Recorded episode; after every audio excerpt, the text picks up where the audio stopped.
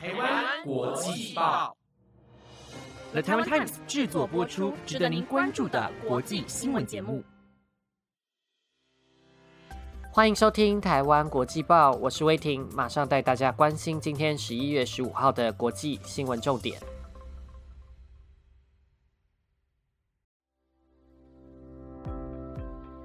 各位听众大家好，欢迎收听台湾国际报。这周美国的娱乐圈发生了重大的新闻，洛杉矶法官在最近正式批准终止小甜甜布兰妮的监护程序。被限制人身自由这么多年后，真正的 Free Britney 了，真的替她感到高兴。而今天的新闻将会带您关注联合国气候峰会最后的插曲将会影响煤炭退场的时程，印度的污染问题，圣河上漂浮的毒泡沫和德里的严重雾霾，英国保守党的政治丑闻风暴，还有欧洲第四波的疫情。更多的详细新闻内容将会在节目中告诉您。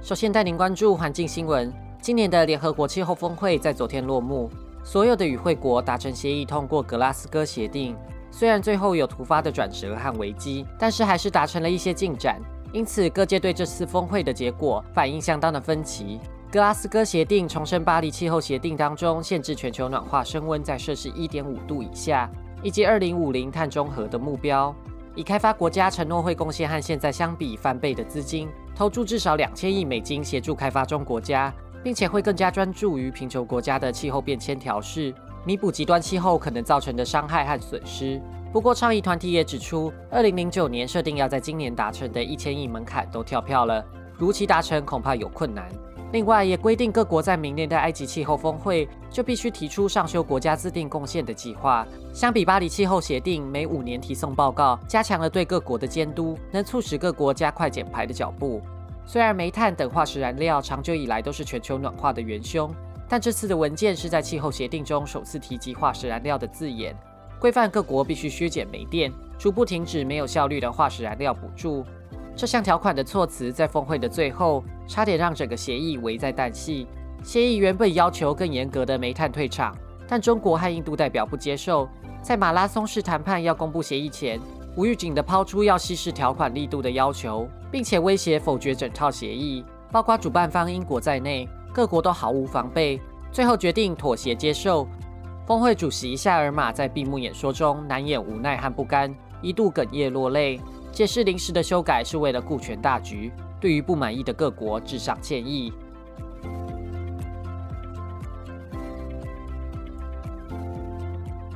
接着带您关注印度的环境污染问题。印度新德里在10号充满参加日神节的群众，北部有许多人会来到雅穆纳河庆祝这个节日，但河水被工厂的废水污染，覆盖着有毒的泡沫，当中含有高浓度的氨跟磷酸盐，接触可能导致呼吸系统和皮肤产生问题。日神节是为了赞颂太阳神苏利耶所举办为期4天的节庆，在排灯节6天后举办。活动内容包括禁止饮食，以及在圣河中沐浴向太阳祈祷。雅穆纳河是恒河的第2大支流，有着重要的宗教意义。传说用这条河的圣水沐浴就可以免于病痛跟死亡。雅穆纳河同时也是首都圈新德里与德里的主要水源之一，但工业与民生废水长期以来随意排放，导致污染严重，是世界上污染最严重的河流之一。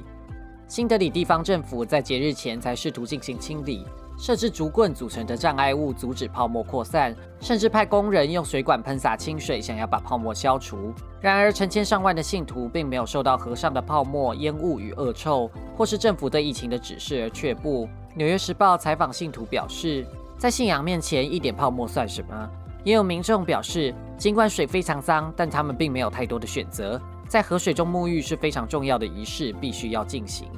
不止水污染问题，德里城市周围的空气也受到严重的污染。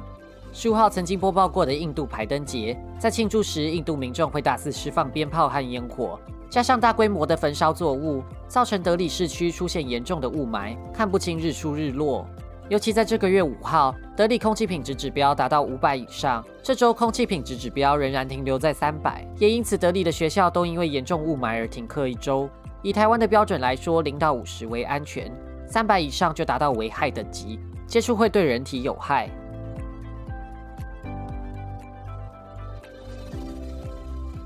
接着带您关注英国政治。英国执政党保守党在经历超过1个礼拜关于贪腐、违法兼差的政治风暴后，重挫民意支持度。上周进行的民调显示，最大的反对党工党的支持率睽违数个月，首度超越保守党。11月初，保守党议员派特森被英国下议院的独立调查委员会发现违法兼差游说工作，收受私人企业每年超过400万台币的薪水，利用职务之便游说政府高官。国会的纪律委员会建议表决惩处，将派特森停权30天。起初，首相强森领导的保守党政府极力护航派特森，指控调查过程不公，并且提案修改议员的纪律条款，试图挽救派特森的政治生涯。但眼见社会各界哗然，政府又临时发夹弯，撤回对派特森的支持。最后，派特森黯然辞职。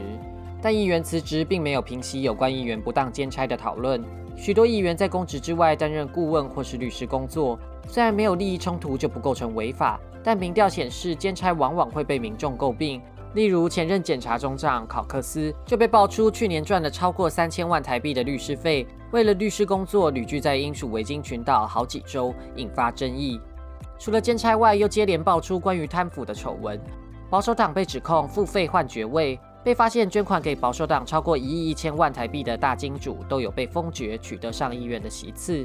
引发反对派苏格兰国家党的批评，要求警方严查。不过目前伦敦警察厅并不打算着手调查。另外，独立报也揭露10几名议员收取公家的租屋补助款租房子，但同时拿自己伦敦的房地产出租，累计不当领取超过4000万台币的补助。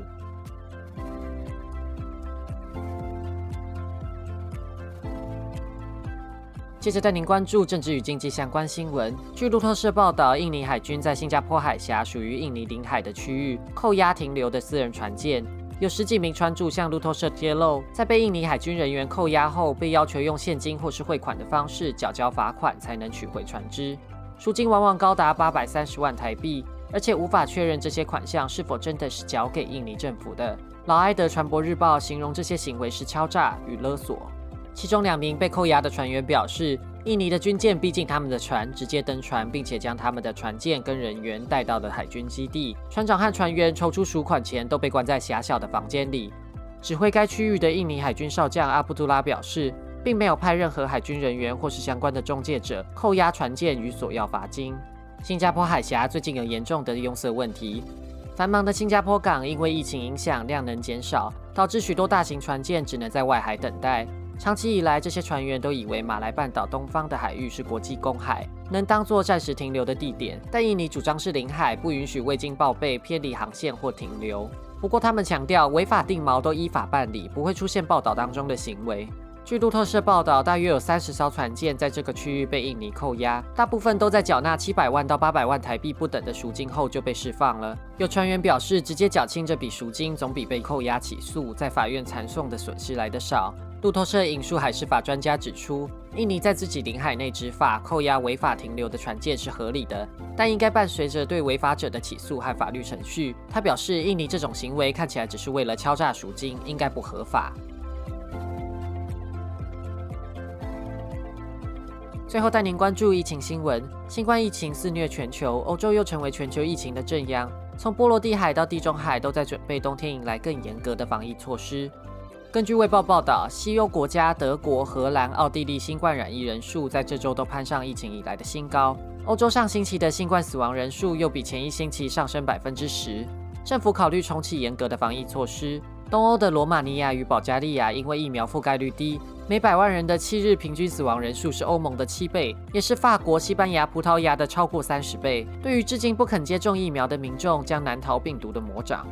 德国疫情从10月中以来日趋严峻，12号单日新增50196例，即将成为总理的舒兹呼吁国会，未来政策规范应该倾向奥地利的2G 规范，也是对未接种疫苗者的局部封锁，只有完全接种疫苗或是新冠康复者才能进出店家或娱乐场所。荷兰11号单日新增确诊16364例，目前重新实施局部封锁的政策，包含取消大型活动、关闭电影院以及餐厅提早打烊，也强制佩戴口罩，扩大健康通行证的适用场所。荷兰是欧洲第1个重启封锁政策的国家。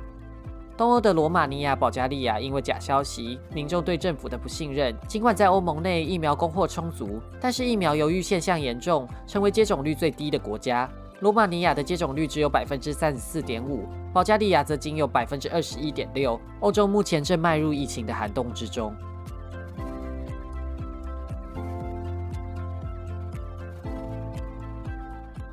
以上节目皆由 The Taiwan Times 制播。大家对这周的新闻有什么样的想法，都欢迎来台湾国际报的 FB 跟 IG 留言告诉我哦。感谢您的收听，我是魏婷，我们下次再见。